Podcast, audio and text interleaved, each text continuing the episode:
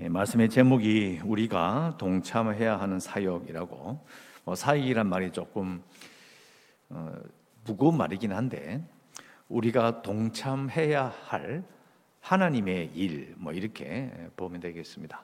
어, 오늘 읽으신 말씀은 어, 성경 말씀 앞뒤를 보시면 예수님께서 부활하시고 제자들이 모인 장소에 나타나셔서 어, 처음으로 어, 구체적인 일을 말씀하신 거예요.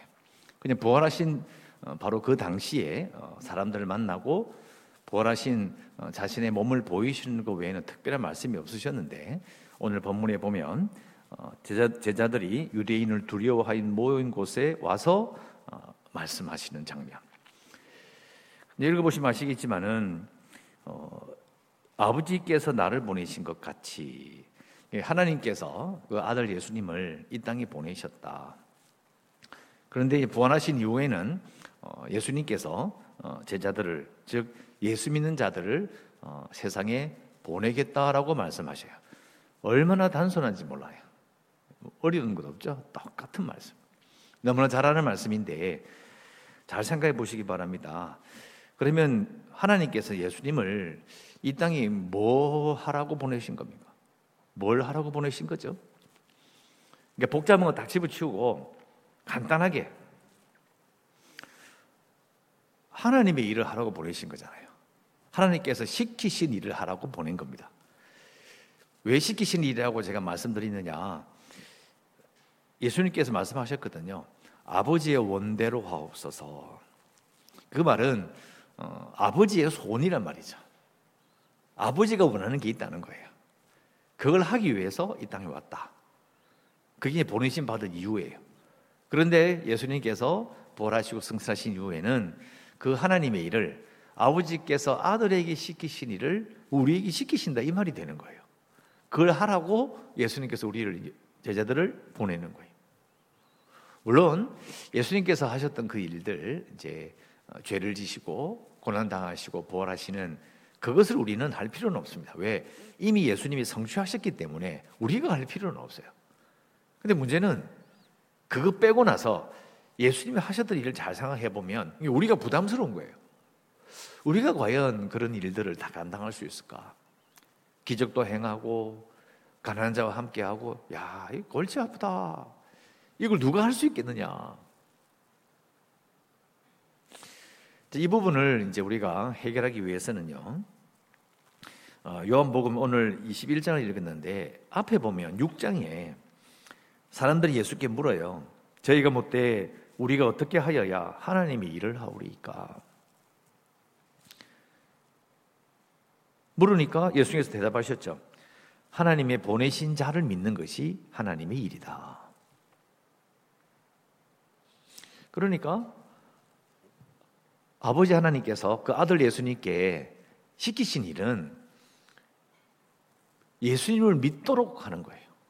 세상이 예수님을 믿도록 보내신 거예요.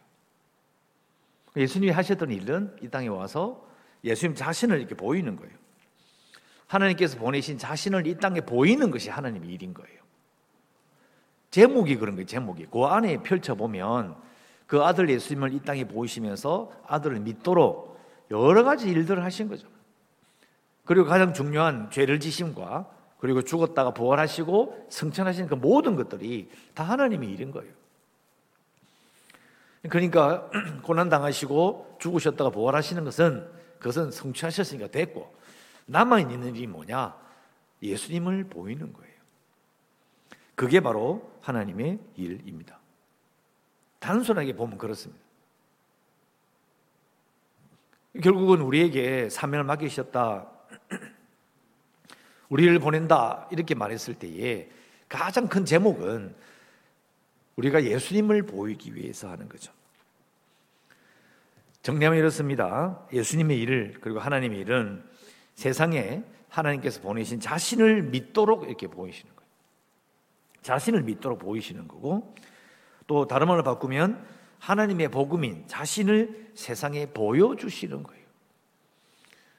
결국 우리는 어떻게 하나님의 일을 하느냐? 목사가 되거나 선교사가 되거나 전도사가 되거나 뭐 특별한 사역을 해서 하나님이 일을 하는 게 아니고요. 우리 자신이 나를 통해서 그냥 예수님을 이 땅에 보이는 거예요. 우리가 생각할 때는 그냥 보인다. 예수님을 보여주는 게 이게 뭐가 하나님의 일이냐?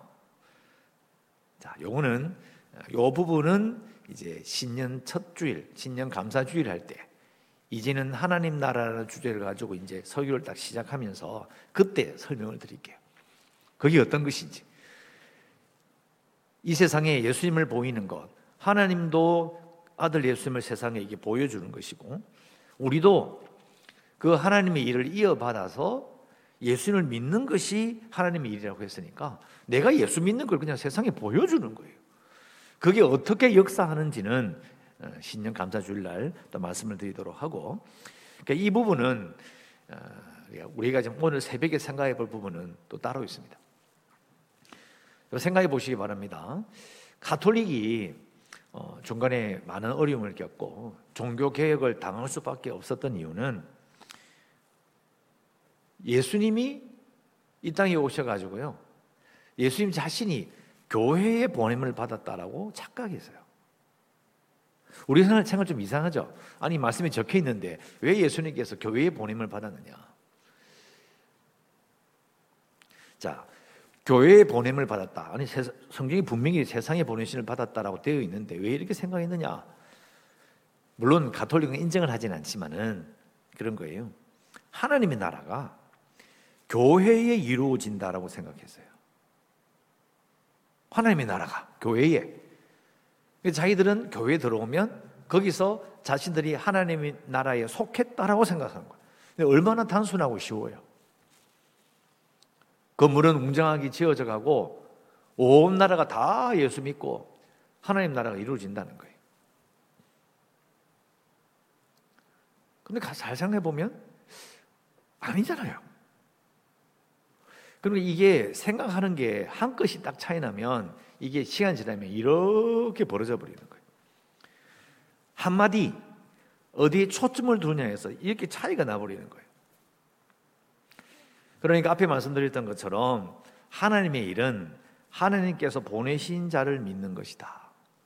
그래서 예수님은 하나님의 일을 받아서 자신을 이 땅에 보여주러 오신 것이고 그러니까 우리는 우리를 통해서 예수님을 이 땅에 내가 예수 믿는다는 걸 보여주는 게 하나님의 일인 거예요.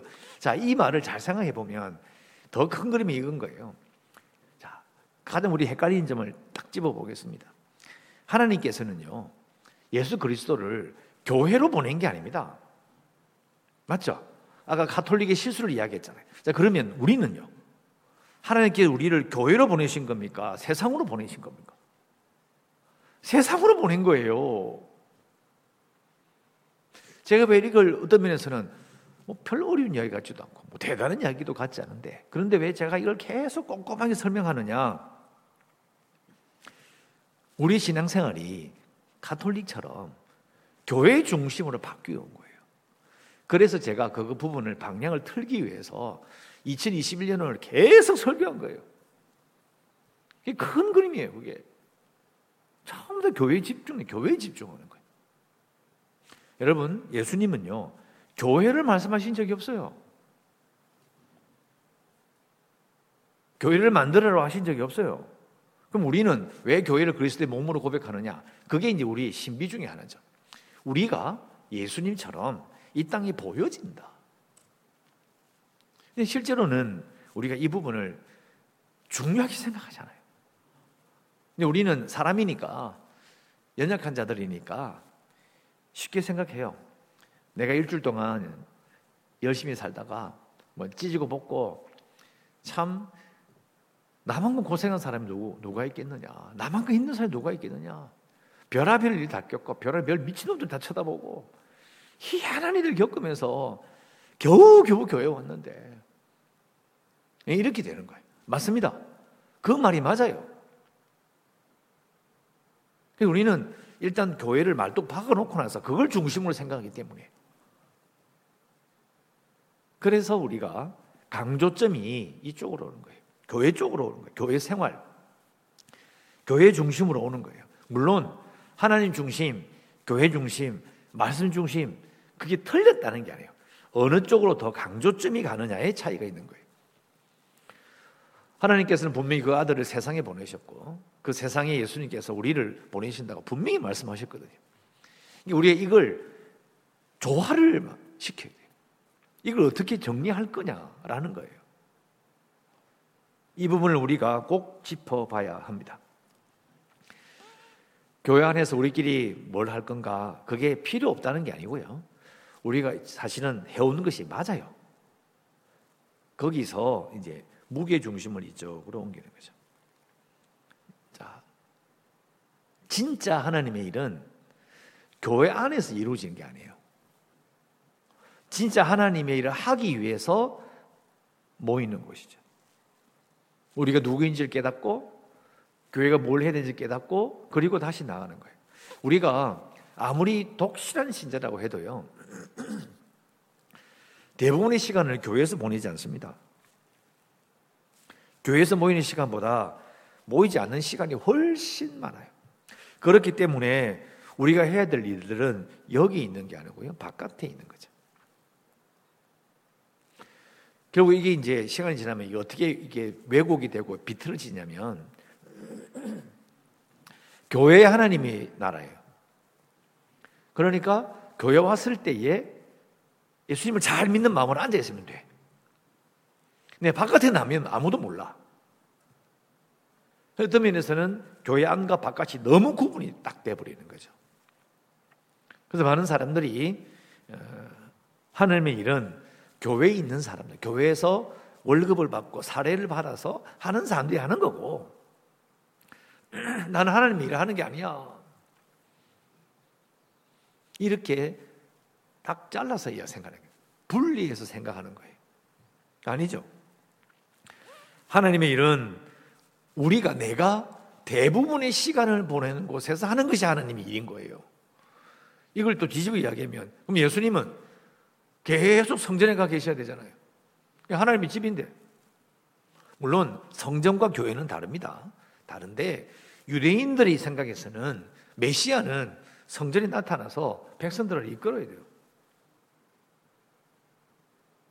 우리는 항상 뭘 생각하느냐? 눈에 보이는 집, 눈에 보이는 어떤 장소, 그리고 뭔가 사람들이 모여서 지도자가 나타나서 이끄는 그런 모습들.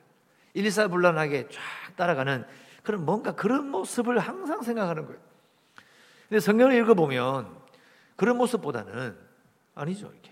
한 사람 한 사람이 각자가 있는 곳에서 얼마나 하나님의 일을 하느냐에 달려 있어요. 사실 잘 생각해 보면 예수님께서 하셨던 일도요. 예수님이 성전하시기 전까지 잘 생각해 보면 예수님을 따르던 무리가 몇 명이 남았죠? 예수님의 제자들 다 도망가고 없었는데요. 사람의 눈으로 판단하는 그 부활하시 직전까지 예수님의 사역은 실패입니다.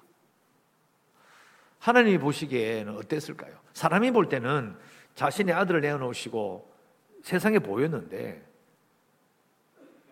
그 하나님의 백성들이 몰라보고 거부했잖아요. 실패 아닙니까? 실패인데 가만히 생각해 보면 사람의 판단인 거예요. 모인 사람 별로 없고 이게 안 되겠네. 아, 끝이구나. 죽었구나.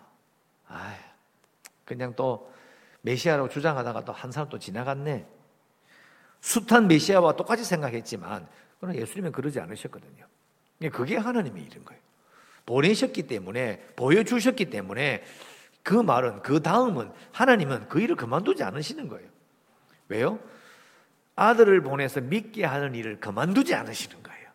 그러니까 우리가 예수 믿고 나가면 나를 통하여 예수님을 알리고 예수를 믿게 하는 일은 하나님이 그만두지 않으신다는 거예요. 그게 하나님의 일이에요. 예수님께서 부활하고 승천하신 다음에 아, 하시기 전에 말씀하셨잖아요. 내가 너희를 보낸다. 아버지가 나를 보낸 것처럼 나도 너희를 보낸다. 이 말은 내가 여기서 하는 일을 너희들이 이어받아란 말이에요.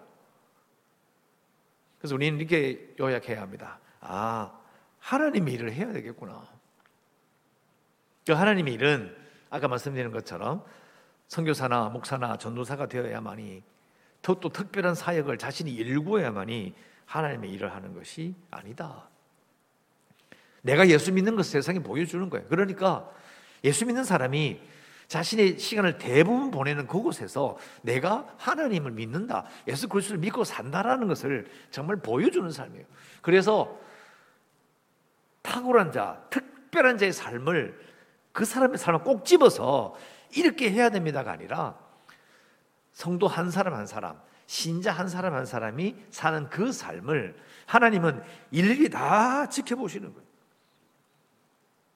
누가 더 탁월하고 누가 더 잘하고 못하고 이런 걸 따지시는 것이 아니라 예수님 말씀 그대로 내가 너희를 보내노라. 퍼져나가고 그렇게 살아가는 거죠. 신자의 보통의 하루의 일상을 긍정하는 말씀입니다. 여러분이 어디서 뭘 하든지 저는 잘 모릅니다. 헤아릴 수도 없고 알아봐 줄 수도 없어요. 근데 하나님은 어, 알아봐 주십니다. 내가 있는 곳에서 내가 예수 믿고 살아가는 거 하나님이 알아주시죠. 그게 예수님께서 원하셨던 일이고 또 우리를 통해서 하나님이 원하시는 일이에요. 아들을 보여주시는 것. 우리도 예수님 믿고 산다는 것을 보여주는 겁니다. 그래서 구석구석에 이렇게 퍼져나가서 이 땅을 살아가는 것. 이 부분이 더 강조되지 않으면 교회는 막 세워지고 엄청난 그런 많은 것을 이루어왔는데 그러나 주위는 없는 거예요. 교회에만 있고 주위는 없다. 근데 이 가만생각해 보면 이것도 역사까지 이야기하면 끝도 없는데 카톨릭도 그랬잖아요. 엄청난 사람이 예수 믿는 것처럼 보이는데 어 성당에 막 수 엄청난 건물을 짓는데 그런데 사회나 국가는 그렇지 못했잖아요. 잘 생각해 보면 하나님의 원리는 그건 거예요. 신자가 믿고 사는 교회에 오지 않는 대부분의 시간을 어떻게 살 것인가에 무게가 실려야 돼요. 이것이 어떻게 개발되고 어떻게 진행되는지 저희들은 잘 모릅니다. 왜요? 강조 안 한 지가 너무 오래됐기 때문이죠. 그래서 자신의 대부분의 시간을 보내는 그 생활 속에서 내가 예수님을 보여줘야 된다는 식의 고민들과 그런 강조가 없으므로 교회 일을 하는 것 자체가 아주 거룩한 일로 이게 약간 이게 비틀어지는 거죠. 자, 이 부분은 어, 또 아까 말씀드린 것처럼 예, 하나님의 나라에 대한 이야기는 또 첫 주에 시작되니까 그때 말씀을 드리도록 하고 우리 오늘 말씀을 보면서 어, 기도하는 것은 간단합니다. 하나님, 이제 내가 하나님이 일을 하겠습니다. 이렇게 기도해야 합니다. 부담되십니까? 부담될 수도 있어요. 왜? 그렇게 생각해 본 적이 없거든요. 아, 나, 내가 무슨 하나님 일을 하냐고. 아, 아닙니다. 예수님께서 요한복음 6장에 말씀들 하신 것처럼 보내신 자를 믿는 것이 하나님의 일입니다. 오늘 기도할 때 하나님 내가 예수 믿어 예수 믿고 살면서 하나님의 일을 한다는 것을 받아들이고 내가 하나님의 일을 하겠습니다라고 어, 기도하시기를 바랍니다.